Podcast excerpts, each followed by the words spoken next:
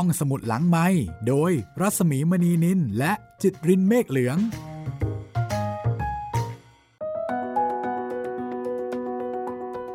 สวัสดีครับทุกคนพบกับผมจิตรินเมฆเหลืองกันอีกครั้งในรายการห้องสมุดหลังไม้นะครับ วันนี้เราก็ยังอยู่กับหนังสือที่ชื่อว่าพูดต่างพบของครูข้างวังกันเหมือนเดิมนะครับ แล้วเรื่องในวันนี้ครับ จะเป็นเรื่องที่เกี่ยวข้องกับหนังสือเล่มข้ามภพข้ามชาติด้วยอ่าจะเป็นเรื่องเกี่ยวกับเพื่อนของย่าบัวคลี่ครับ แต่เรื่องมันจะเป็นยังไงเรามาฟังกันดีกว่า แล้ววันนี้นะครับสองตอน เกี่ยวกับข้ามภพข้ามชาติทั้งสองตอนแน่นอนครับ ผมรับประกันได้เลย ตอนแรกจะมีชื่อตอนว่าจากลานะครับ ส่วนตอนที่สอง มีชื่อตอนว่าด้วยแรงอธิษฐาน เรื่องราวจะเป็นยังไงก็ไปฟังกันในตอนจากลาก่อนเลยดีกว่าครับ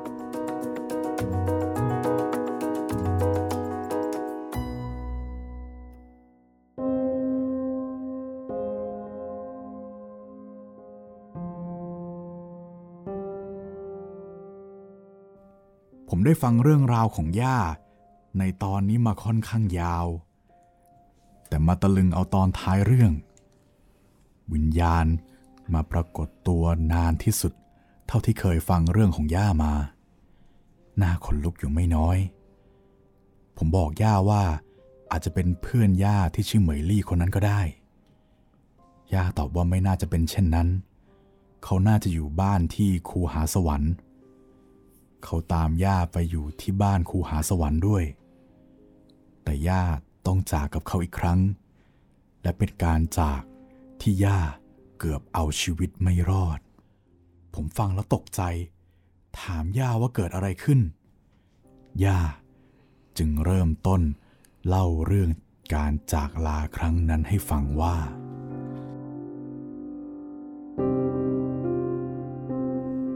เมื่อตอนที่ครอบครัวของย่าเดินทางไปอยู่ที่บ้านคูหาสวรรค์นั้น เราเดินทางกันลำบากเลือเกิน เพราะรถราไม่สะดวกเหมือนปัจจุบัน ถนนหนทางก็ยังกันดานนัก เดินทางกันเป็นวัน พ่อกับแม่ขนของเท่าที่จำเป็นเท่านั้น เรามาถึงบ้านเดิมของพ่อก็ใกล้ค่ำแล้ว บ้านเก่าแก่ของพ่อที่ร้างมานาน ช่วยกันปัดกวาดแล้วก็กางมุ้งนอนเท่าที่จำเป็นไปก่อน ข้าวของต่างๆก็วางไว้นอกบ้าน เพราะอ่อนเพลียกันมาก ผีเฟื้อทำท่าไม่สบาย เขาเป็นคนขี่โรค เป็นไข้ง่าย อย่านอนกับผีเฟื้อเหมือนเดิม คืนนั้นย่าลืมเอากระปุกที่เก็บสร้อยเข้ามาไว้ในบ้านนอนหลับไม่รู้เรื่องเลย พอตกดึก อย่าฝันว่าเพื่อนนั่งรออยู่หน้าบ้านจนเช้า เข้าบ้านไม่ได้ พอตื่นมาก็นึกขึ้นได้ ว่าไม่ได้เอากระปุกสร้อยเข้าบ้าน จึงรีบไปเปิดลังเสื้อผ้าที่เก็บกระปุกไว้ เอาเข้าบ้านทันที เมื่อย่ำรุ่งยายแดงที่อยู่ข้างบ้าน ตรงข้ามบ้านย่านั่นละ ตอนนั้นแกยังเป็นเด็กอยู่ แกอ่อนกว่าย่าไม่กี่ปี แกลุกขึ้นมาช่วยเข็นขนมตาลตโนดของแม่แก ไปขายที่ตลาดสดตั้งแต่ตีสีโน่น เดินผ่านหน้าบ้านพ่อ เห็นข่าวของกองไว้ ก็คิดว่าพ่อคงพาครอบครัวกลับมาเยี่ยมบ้าน แต่ของมากกว่าทุกครั้ง ที่สำคัญ ยายแดงเห็นเด็กผู้หญิงคนหนึ่งนั่งอยู่บนลังที่หน้าบ้าน เอามือกอดอก คงหนาวอะ เพราะอากาศมันเย็น ยายแดงมองไม่ชัดนักว่าเด็กคนนั้น เป็นลูกของลุงเทียม จึงร้องถามไปว่า เธอเป็นใคร ใช่ลูกของลุงเทียมปากคล้อยหรือเปล่า เด็กผู้หญิงคนนั้นบอกว่า เปล่าจ้า แต่มาด้วยกันจ้าเธอตอบยายแดงอย่างนั้น อ้าว แล้วเธอมานั่งตักน้ำค้างตอนเช้ามืดอย่างนี้ทำไมล่ะ อากาศมันเย็นนะ ยายแดงถามด้วยความเป็นห่วง เดี๋ยวคลี่เขาก็มารับฉันเองจ้า ยายแดงบอกว่า เธอตอบแบบนั้น ยายแดงคิดว่าเธอคงเป็นหลานของแม่ จึงเข็นรถไปขายของที่ตลาดตามปกติ ไม่ได้ใส่ใจอะไรอีก จนกลับมาจากตลาดจึงมาทักทายพ่อกับแม่ แล้วก็ถามเรื่องของเด็กผู้หญิงคนนี้เท่านั้นเอง พ่อกับแม่เงียบไปสักครู่ หันมามองหน้ากัน แล้วแม่ก็บอกว่า เด็กผู้หญิงคนนั้นคือหลานของพ่อ ไม่ใช่หลานของแม่ แต่ญาติของพ่อมารับไปแล้วเมื่อสายวันนี้ ยายแดงจึงโล่งใจว่า เด็กคนนั้นไม่ได้หายไปไหน พ่อกับแม่รู้ดีว่าเด็กคนนั้นคือใคร เพื่อนของย่าตามย่ามาด้วยนั่นเอง พ่อแม่ไม่ได้รังเกียจเพื่อนของย่า กลับรู้สึกเหมือนมีลูกสาวอีกคนหนึ่งที่มองไม่เห็นเท่านั้นเอง ตั้งแต่วันที่บ้านเรา โดนขโมยวัวไปจากคอก แล้วพอตามกลับมาได้ เพราะเพื่อนคนนี้มาช่วยไว้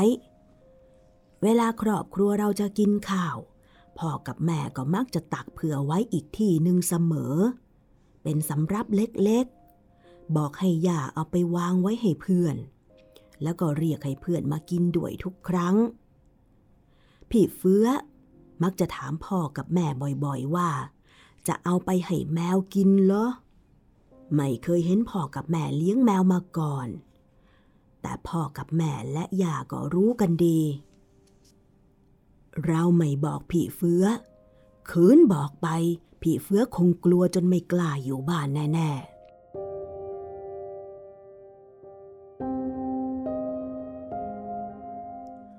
เออย่าครับ แต่ย่ากับเพื่อนอยู่กันอย่างนี้ดีนี่ครับ ไม่เห็นจะต้องจากกันเลย ผมถามย่าด้วยความประหลาดใจๆนี่ละย่ากำลังจะเล่าต่อไป ย่าหยุดไปครู่หนึ่ง ก่อนเอ่ยปากเล่าต่อไปทำให้หัวใจผมแทบจะหยุดเต้น เพื่อนมาอยู่กับยาได้ไม่นาน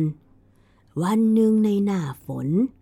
เราทั้งครอบครัวออกไปช่วยกันหาปลาที่ฝายกันน้ำตรงข้างภูเขา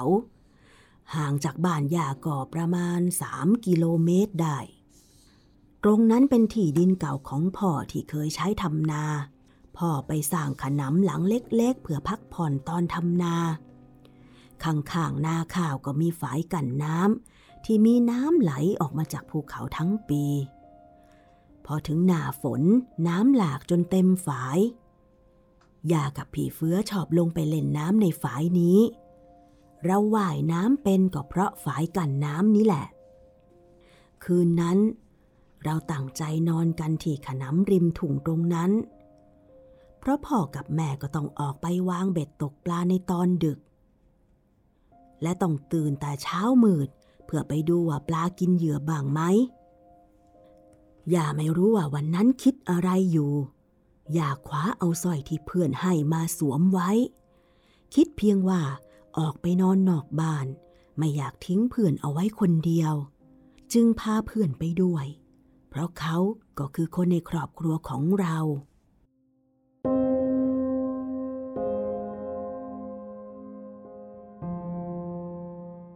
คืนนั้นฝนตกลงมาหลังจากที่พ่อไปวางเบ็ด เราเบียดเสียดกันในขนำ ที่พอจะซุกหัวนอนได้เท่านั้น ทั้งฝนทั้งฟ้า ตกกระหน่ำรุนแรง สมัยนี้เขาก็คงเรียกว่าพายุนั่นละ ฝนสาดมาจนเราเปียกกันหมดทุกคน แล้วสิ่งที่เราไม่ขาดฝันก็เกิดขึ้น น้ำป่าจากเขาได้ไหลทะลักลงมาจนฝายน้ำแตกทำให้น้ำจำนวนมหาศาล ไหลเข้ามาในที่ของพ่อในเวลาดึก น้ำพัดปะทะขนำที่เราอยู่กันจนพัง ทั้งพ่อและแม่ รวมทั้งย่าและพี่เฟื้อ ต่างไหลไปตามน้ำที่เชี่ยว ต่างคนต่างร้องเรียกกันระงมหญ้าดำผุดดำว่ายเอามือเกาะเกี่ยวคว้ากิ่งไม้ข้างทางไว้ได้ไม่เท่าไร ก็หลุดไหลไปตามน้ำ แต่ยินเสียงพ่อตะโกนเรียกย่ากับพี่เฟื้ออยู่ไม่ไกลนัก กว่าจะรู้อีกทีย่าก็ไหลไปอยู่ในแอ่งน้ำข้างฝายซะแล้ว มืดก็มืด ฝนก็ตก น้ำก็แรงย่าคว้ากิ่งไม้ไว้ได้ก็แทบจะหลุดมือ เพราะเหนื่อยเหลือเกิน ได้ยินเสียงพ่อกับแม่อีกครั้ง เที่ยวนี้เรียกย่าอยู่คนเดียว สักครู่ก็ได้ยินเสียงผีเฟื้อร้องเรียกย่า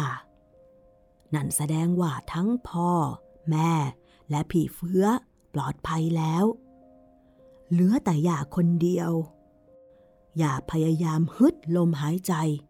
ส่งเสียงเรียกพ่อกับแม่ แต่พออ้าปากน้ำก็เข่าทั้งจมูกและปาก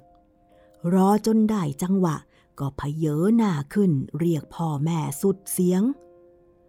พ่อกับแม่และพี่เฟื้อ รีบล่องน้ำมาทางยาย่ามองเห็นพ่อแม่และพี่เฟื้อ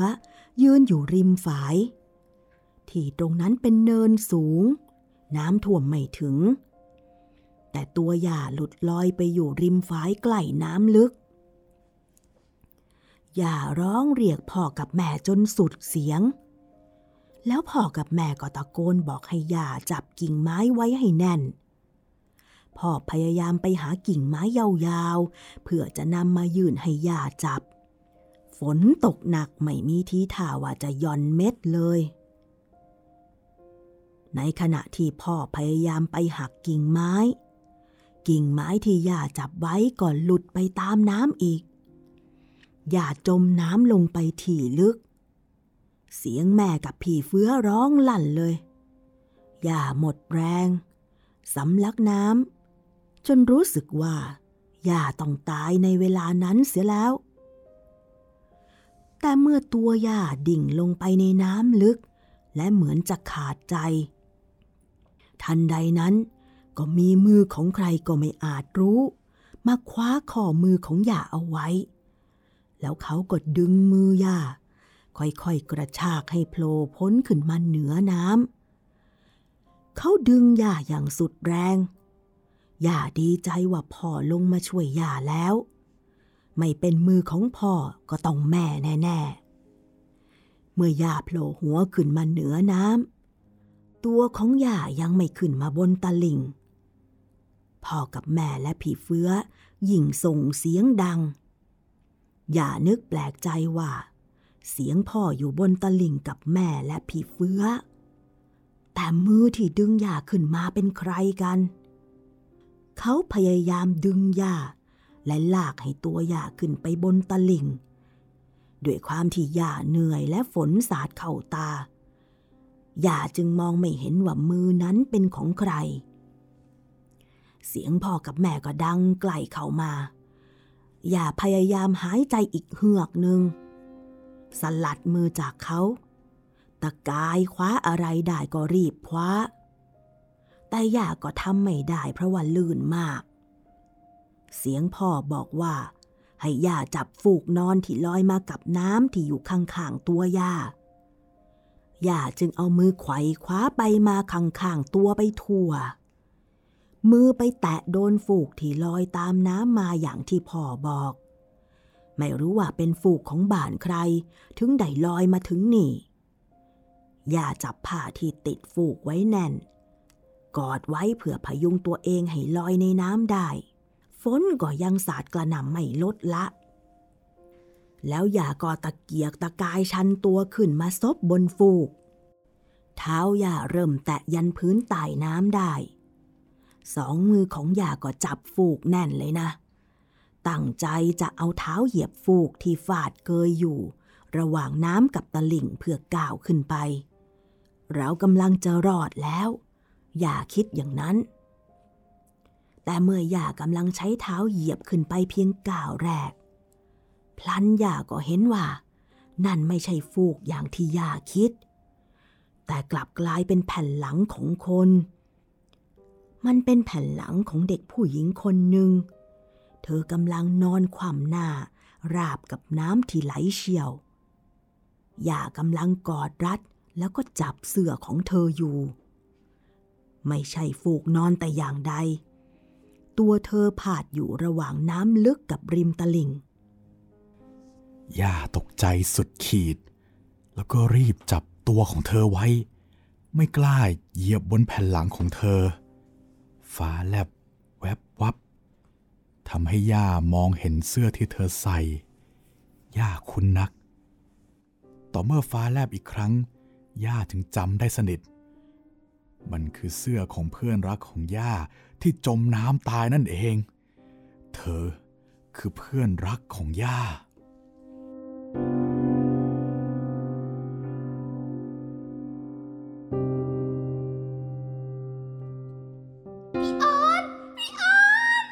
ย่ากรีดร้องเสียงดังแล้วก็ร้องไห้ออกมาอาเบยเล่เสียงพ่อกับแม่ ดังมาจากอีกฝั่งเช่นกัน ผมฟังถึงประโยคนี้ ก็ให้สับสนและงุนงง เพื่อนของย่าที่จมน้ำตายชื่อเหมยลี่ แต่ทำไมย่าเรียกเธอว่าออน ย่าเล่าต่อไป โดยไม่รู้ตัวเลยหรือไง ว่าย่าเรียกชื่อเพื่อนผิดไปแล้วกระมัง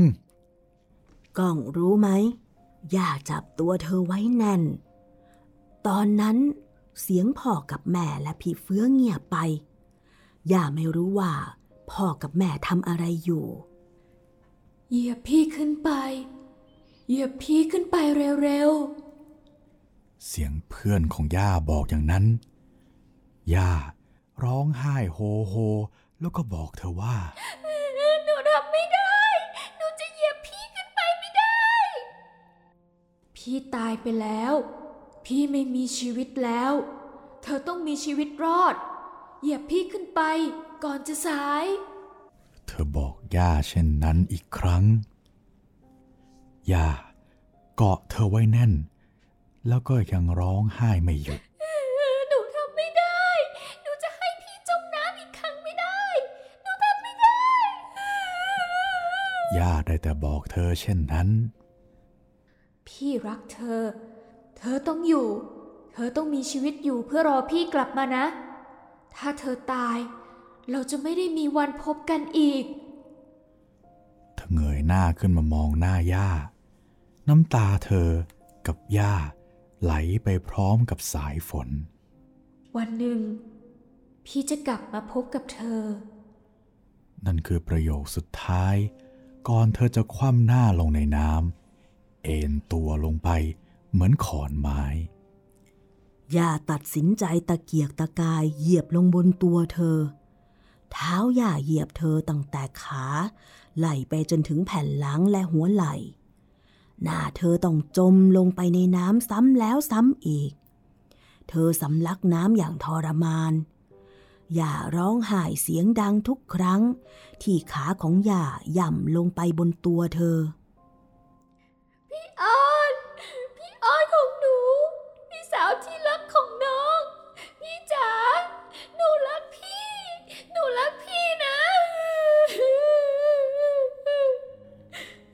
ย่าร่ำไห้ตลอดเวลา หนูลี่นั่นมันหนูลี่นี่นะฮะใช่จริง ๆด้วย พ่อกับแม่ ตะโกนเสียงดังพร้อม ๆ เสียงสะอื้นของแม่และพี่เฟื้อเมื่อย่าตะเกียกตะกายขึ้นมานอนราบบนฝั่ง ที่มีน้ำตื่นไหลแรงตลอดเวลา พ่อกับแม่และพี่เฟื้อ ก็รีบวิ่งล่องน้ำมาที่ย่า ดึงย่าขึ้นมาให้นั่ง แล้วเราก็โผกอดกันร้องไห้ทั้งสี่คนพ่อแม่ลูก อยู่กลางสายน้ำที่เต็มไปทั้งทุ่ง สายตาของพ่อและแม่ มองไปที่ร่างของเด็กผู้หญิงคนหนึ่ง ที่จมอยู่ในน้ำซึ่งกำลังไหลแรงร่างของเธอที่ค่อยๆลอยไปตามกระแสน้ำดูเหมือนฟูกที่นอนขนาดเล็ก ลอยหายไปในความมืด อย่าหันไปเห็นภาพนั้น ก็ได้แต่นั่งร้องไห้โฮโฮอาเมยลี่เอาเบยเลยเอาเบยเลยเสียงร้องเรียกผสมเสียงรำไห้ของครอบครัวเรา ดังท่ามกลางสายฝน และเสียงคำรามดังครืนครืนราวกับฟ้าหล่มแล้ว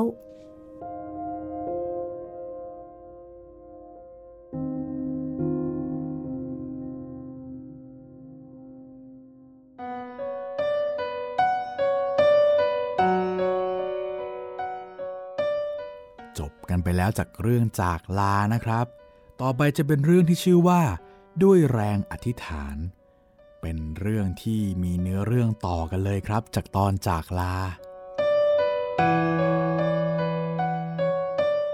ผมนั่งเฝ้าย่าเล่าติดต่อกันจนลืมวันลืมคืน ไม่รู้ว่าเวลามันผ่านไปนานเท่าไหร่ แต่จมอยู่กับภาพที่เห็นในสมองตามที่ย่าเล่า ราวกับอยู่ในเหตุการณ์ไปด้วยอีกคนหนึ่งจากบ่ายจนบ่ายแก่ ผมนั่งจับเข่าย่า ฟังเรื่องอันแสนสนุกและซาบซึ้งปนเศร้าจากย่าอย่างตั้งอกตั้งใจ บางที ฟังไปก็เศร้าใจจนน้ำตาคลอตามไปด้วย ย่า เล่าเรื่องราวเหมือนกับเพิ่งเกิดขึ้นเมื่อวานนี้เอง แต่ผมรู้ว่า เรื่องที่ย่าเล่านี้ อาจเป็นเรื่องไม่จริงเสียมากกว่าเรื่องจริง ก็แหมบางช่วงย่าเล่าไม่ตรงกับที่ย่าเคยเล่ามาก่อนหน้านี้เลย เช่นตอนที่ย่าเรียกชื่อเพื่อนที่ย่ารักผิดไป เพื่อนที่ตายไปชื่อเหมยลี่หรือว่าหนูลี่ อย่างที่พ่อและแม่ของย่าเคยเรียก แต่ตะกี้ย่าหลุดปากไปเรียกว่าพี่ออน ผมก็เกือบจะพลั้งปากค้านย่าไปแล้ว ว่าเพื่อนย่าชื่อเหมยลี่ไม่ใช่ออน แต่ก็ไม่อยากขัดจังหวะ เรื่องกำลังสนุก ปล่อยให้ย่าเล่าต่อไปก็ดีแล้ว ไม่ต้องกังวลกับเรื่องนี้มากนัก ยังไง ผมก็พอจะเดาออกแล้วละว่าย่าอาจจะแต่งเรื่องขึ้นมาให้ผมหรือว่าหลานๆฟังเท่านั้นเอง แต่อาจจะมีบางตอนหรือว่าหลายตอนอยู่นะ ที่ย่าเล่าแล้วเหมือนเป็นเรื่องจริง ผมเองก็สับสนและงงนิดหน่อย แต่ก็เอาเถอะ ขอให้เป็นเรื่องที่ย่าเล่า ผมพร้อมฟังอย่างตั้งใจและใส่ใจเสมอ ก็จะมีใครที่เล่าเรื่องวิญญาณได้สนุกเท่าย่านั้น เห็นจะไม่มี ย่าเล่าถึงตอนนี้ ก็หยุดครู่หนึ่งแล้วบอกให้ผมช่วยไปตักน้ำดื่มในโอ่งดินเย็นๆมาให้ย่าสักขัน ย่าเล่าจนคอแห้งแล้ว ผมรีบเดินไปคว้าขัน แล้วเข้าไปตักน้ำมาให้ย่าทันที ยกมือไหว้พระบนหิ้ง แล้วขออนุญาต เด็ดดอกมะลิที่ปักไหว้ท่าน ใส่ในขันให้ย่าดื่มแล้วได้กลิ่นหอมชื่นใจ เมื่อย่าดื่มน้ำจนฉ่ำใจแล้ว ย่าบอกว่าจะเล่าตอนสุดท้ายของวันนี้ แล้วค่อยเล่าให้ฟังวันอื่นๆอีก ผมตั้งใจฟังอย่างดีเหมือนเดิม แต่คราวนี้ ผมบอกย่าว่า ขอให้ย่าเล่าแบบเนื้อหาเยอะๆในคราวเดียว เพราะไม่รู้จะได้ฟังอีกเมื่อไหร่ แล้วตอนสำคัญตอนใหม่ ก็เริ่มขึ้นในเวลานั้นแล ย่าขึ้นต้นว่า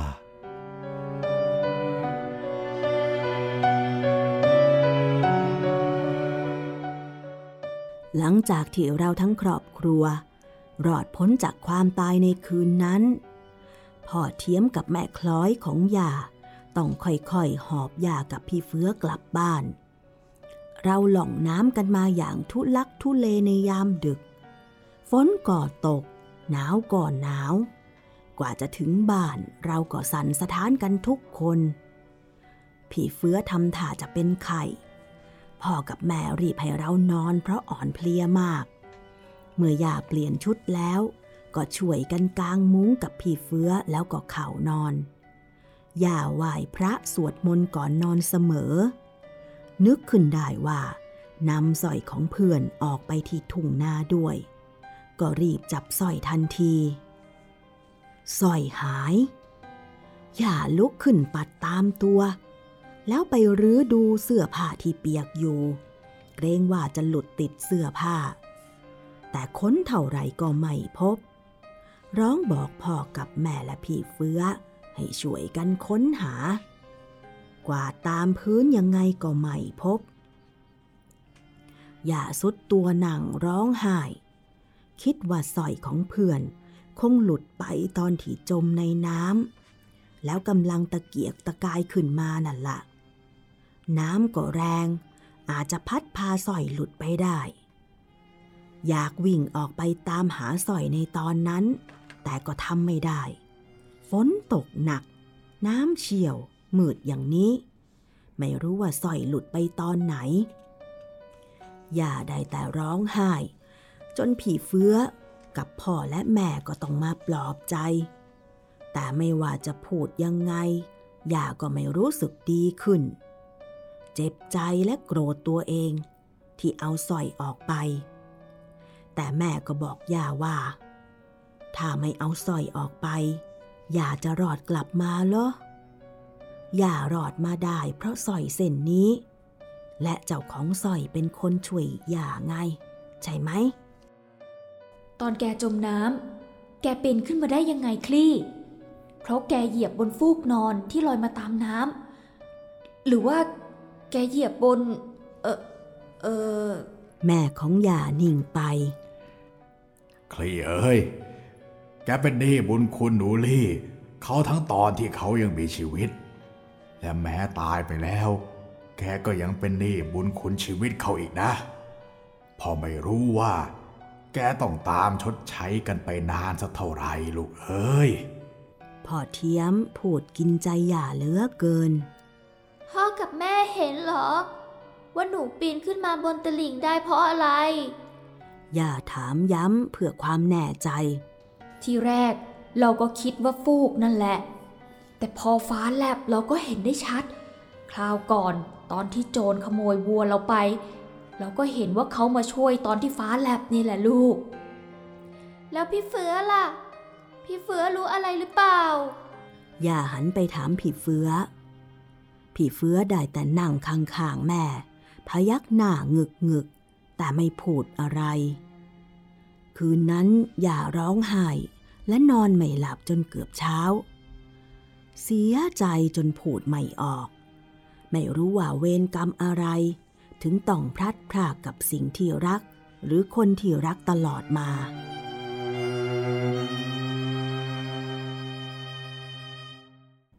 รุ่งเช้า พ่อพาย่าออกไปตามหาสร้อย น้ำเริ่มลดลง แต่ก็ยังมีอยู่ระดับต่ำๆไม่ขาดสาย แม่ของย่ากับพี่เฟื้อ ตามมาช่วยกันหาอีกรอบ กลุ่มของย่าเที่ยวเดินวนเวียนล่องไปในน้ำตื้นๆ และริมตลิ่ง เผื่อว่าจะเจอสร้อยที่ย่าต้องการ เดินไปได้สักพักย่าเห็นฟูกนอน ที่ลอยไปติดอยู่ที่ซอกไม้ข้างตลิง สุดริมฝายท้ายท้องนา เราพากันแปลกใจที่ได้พบฝูกหลังนั้น เพราะนั่นมันคือฝูกที่พ่อกับแม่เห็นเมื่อคืนนี้ ที่เรียกให้ย่าจับเอาไว้ แต่พอย่าตะครุบไว้ ก็กลับกลายเป็นเพื่อนของย่าเสียนี่ แล้วเช้านี้เราก็พบฝูกหลังนี้ลอยติดอยู่ในฝาย หลังจากน้ำลดจนดินแห้งดีแล้ว ย่ายังเที่ยวเดินมองหาสร้อยอยู่ในนาของพ่อ ตลอดไปจนถึงริมตลิ่งฝายกั้นน้ำอยู่เสมอ เดินไปตรงบริเวณที่ตะกายขึ้นจากน้ำได้ ก็ยืนร้องไห้เรียกเพื่อน ไม่รู้ว่าไปอยู่ที่ไหน อุตส่าห์ช่วยน้องสาวคนนี้ให้รอดปลอดภัย แต่สุดท้าย ตัวเองก็ต้องจมหายไปกับน้ำอีกครั้ง อย่ากินไม่ได้นอนไม่หลับอยู่หลายวัน ไม่อยากลุกขึ้นทำอะไร ไม่มีเรี่ยวแรงที่จะทำงาน หรือแม้แต่สูดลมหายใจ พ่อแม่และพี่เฟื้อ ได้แต่เป็นห่วงย่าอย่าคิดว่าอีกไม่นานย่าก็คงจะตายตามเพื่อนไป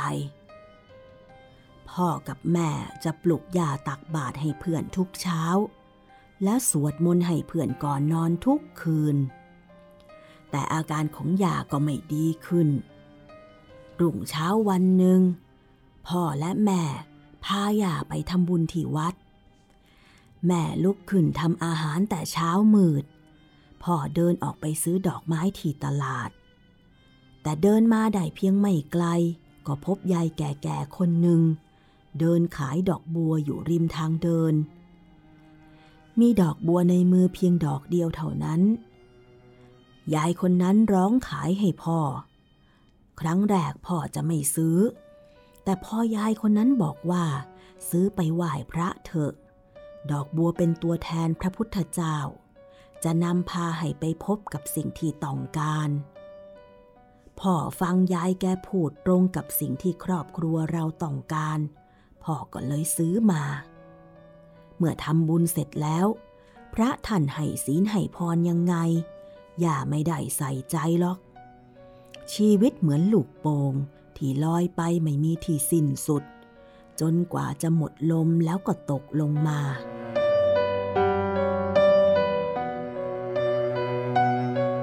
คืนนั้น ขณะที่ย่ารู้สึกหมดแรงลงทุกขณะ ย่าตั้งจิตอธิษฐานว่า ถ้าญาติได้เคยทำกรรมดีไว้แต่ชาติใด ขอให้ได้พบเจอเพื่อนคนนี้อีกครั้งเถิด แล้วคืนนั้นย่าก็ฝันแปลกย่าฝันว่าย่ายืนอยู่ที่ขนำกลางทุ่งนา หลังที่โดนน้ำพัดพาไป แล้วมีน้ำไหลผ่านมาจากภูเขาสูงราวแข้ง สักครู่ มีดอกบัวสีชมพูลอยมาชนขาย่า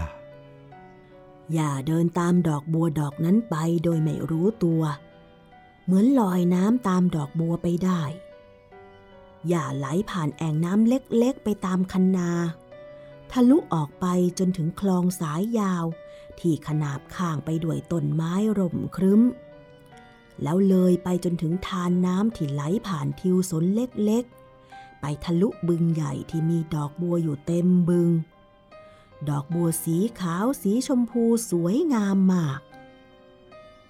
อย่าเห็นเพื่อน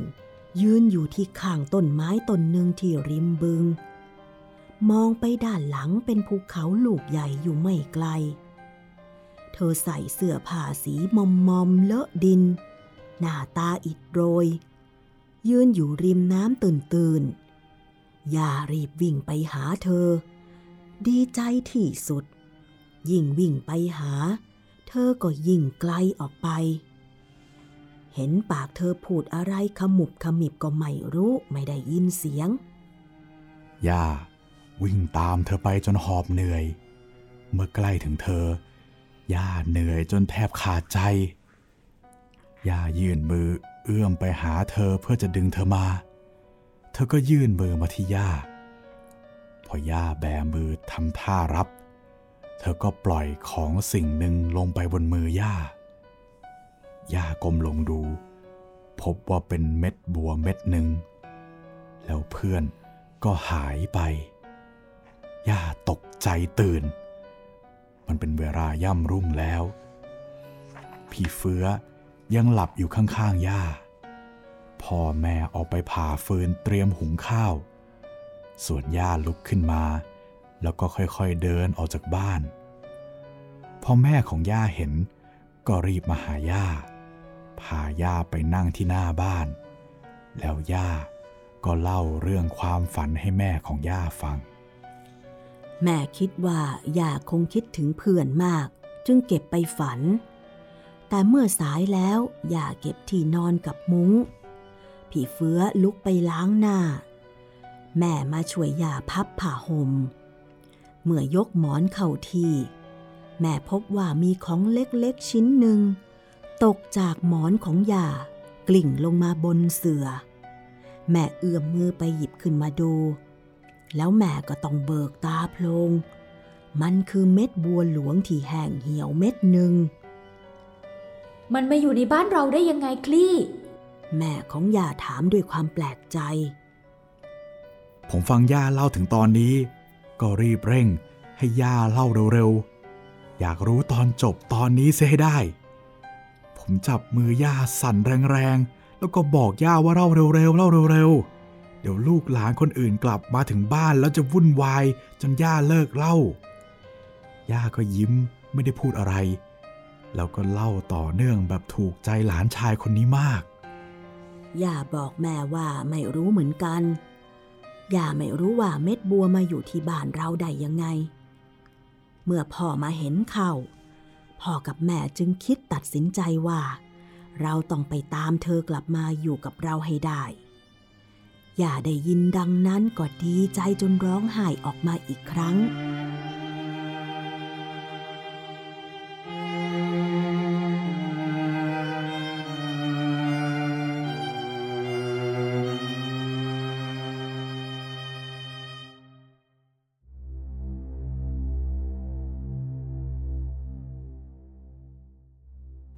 ตั้งแต่วันนั้น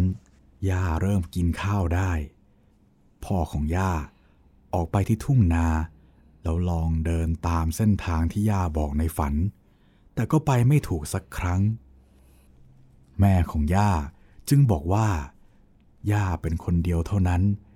ที่จะเดินไปค้นหาเพื่อนด้วยตัวเอง ย่าจึงพยายามกินอาหารทุกอย่างเพื่อให้มีกำลังวังชา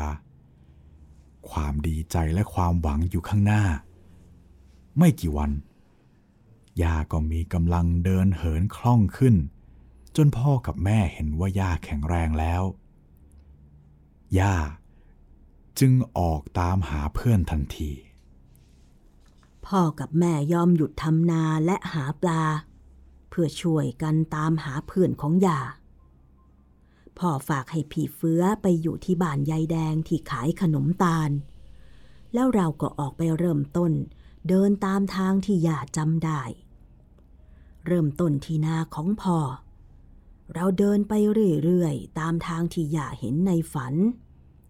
ที่สุดก็เดินมาพบคลองที่ยาวเหยียดไปสุดตา มันคือคลองที่ทอดขนานเส้นทางรถไฟที่ผ่านผ่านตัวเมือง เราเดินตามร่องน้ำตั้งแต่บ่าย จนแดดร่มลมตกไปถึงเย็น แล้วก็มาถึงคูน้ำเล็กๆ ที่เลาะไปตามคันนา มาทะลุเอาบึงใหญ่หลังภูเขา อย่างที่ย่าเห็นในฝัน ที่แท้มันก็อยู่หลังภูเขาที่อยู่ไม่ไกลจากตลาดนั่นเอง พ่อกับแม่ต้องประหลาดใจมาก เพราะไม่เคยเห็นบึงดอกบัวแห่งนี้มาก่อน ย่าบอกพ่อกับแม่ว่า มันคือบึงแห่งนี้แน่ๆ แล้วเราก็เริ่มต้นหาต้นไม้ริมบึงที่เพื่อนย่ายืนอยู่ ไม่มีต้นไม้ที่ย่าเห็นเลยสักต้น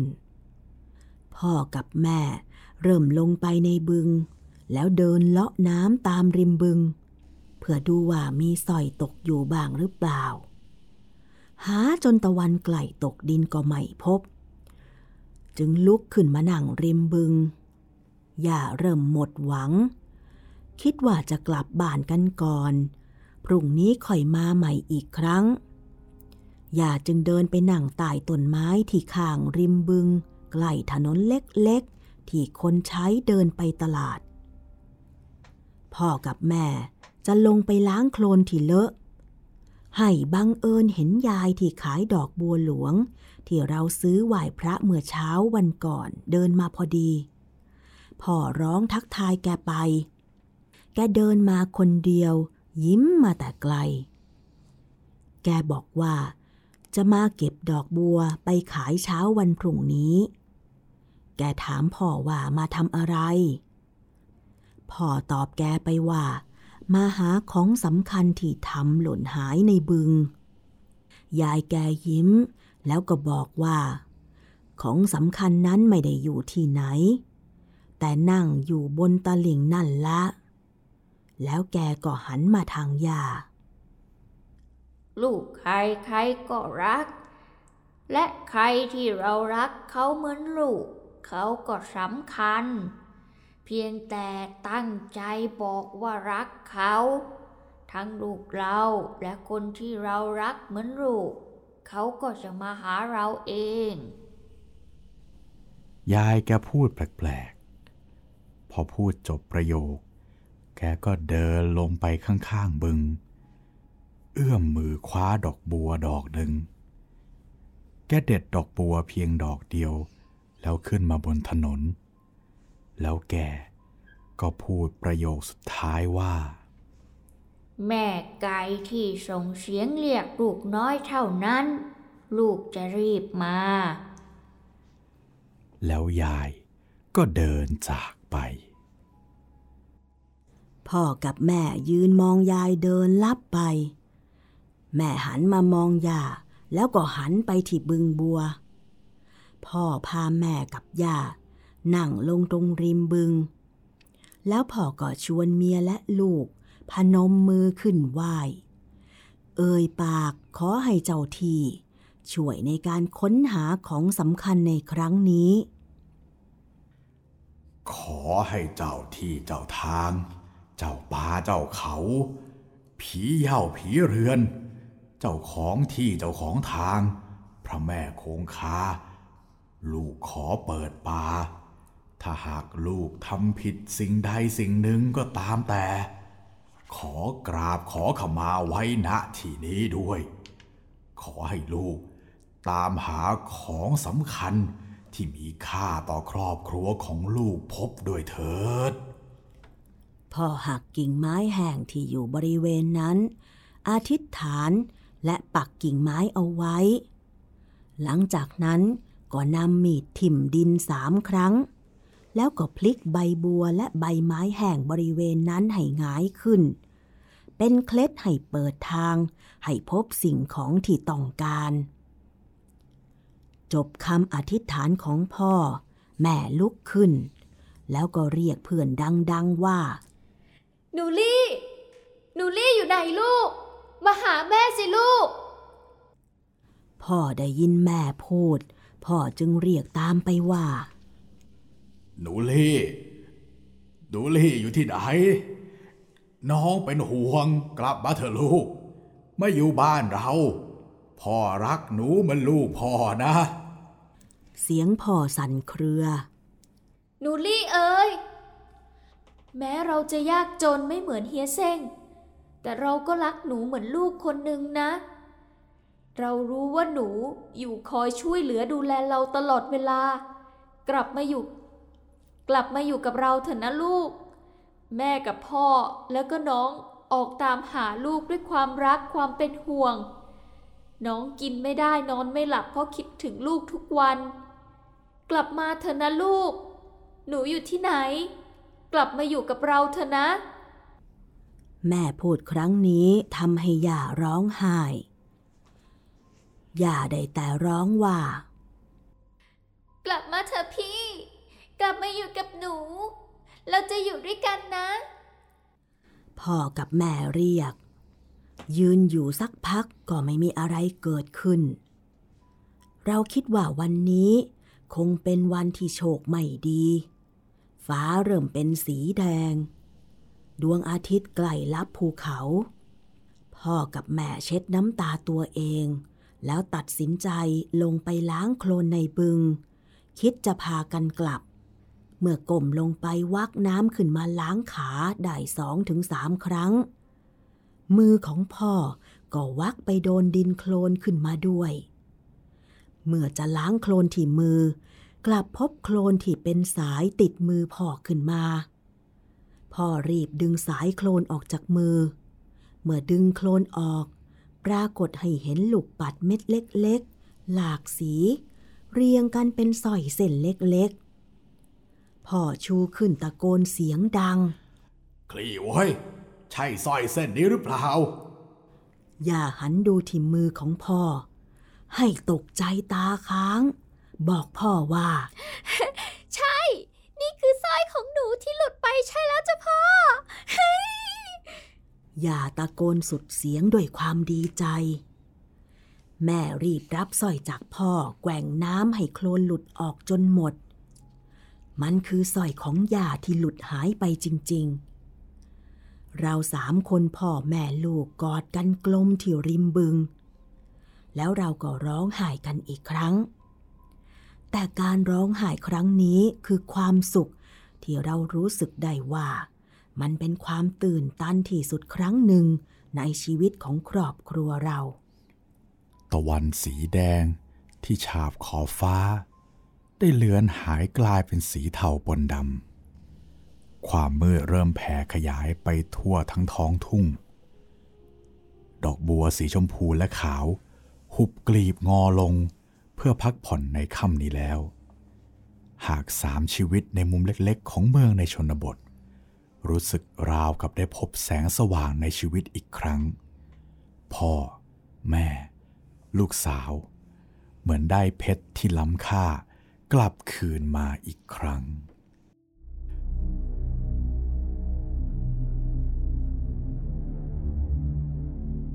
จบลงไปอีกตอนหนึ่งสำหรับผู้ต่างพบของครูข้างวังนะครับสำหรับใครที่อยากติดต่อพวกเราก็ 3 ช่องทางเหมือนเดิมนะครับสำหรับการติดต่อกับทีมงานห้องสมุดหลังไม้ทั้งทางแฟนเพจ Facebook ไทย PBS Podcast แฟนเพจของพี่หมีรัศมีมณีนิน แล้วก็ทาง YouTube ก็คอมเมนต์ไว้ใต้คลิปได้เลยนะครับสำหรับวันนี้ผมแล้วก็ทีมงานทุกคนก็ต้องขอลาไปก่อนนะครับ สวัสดีครับ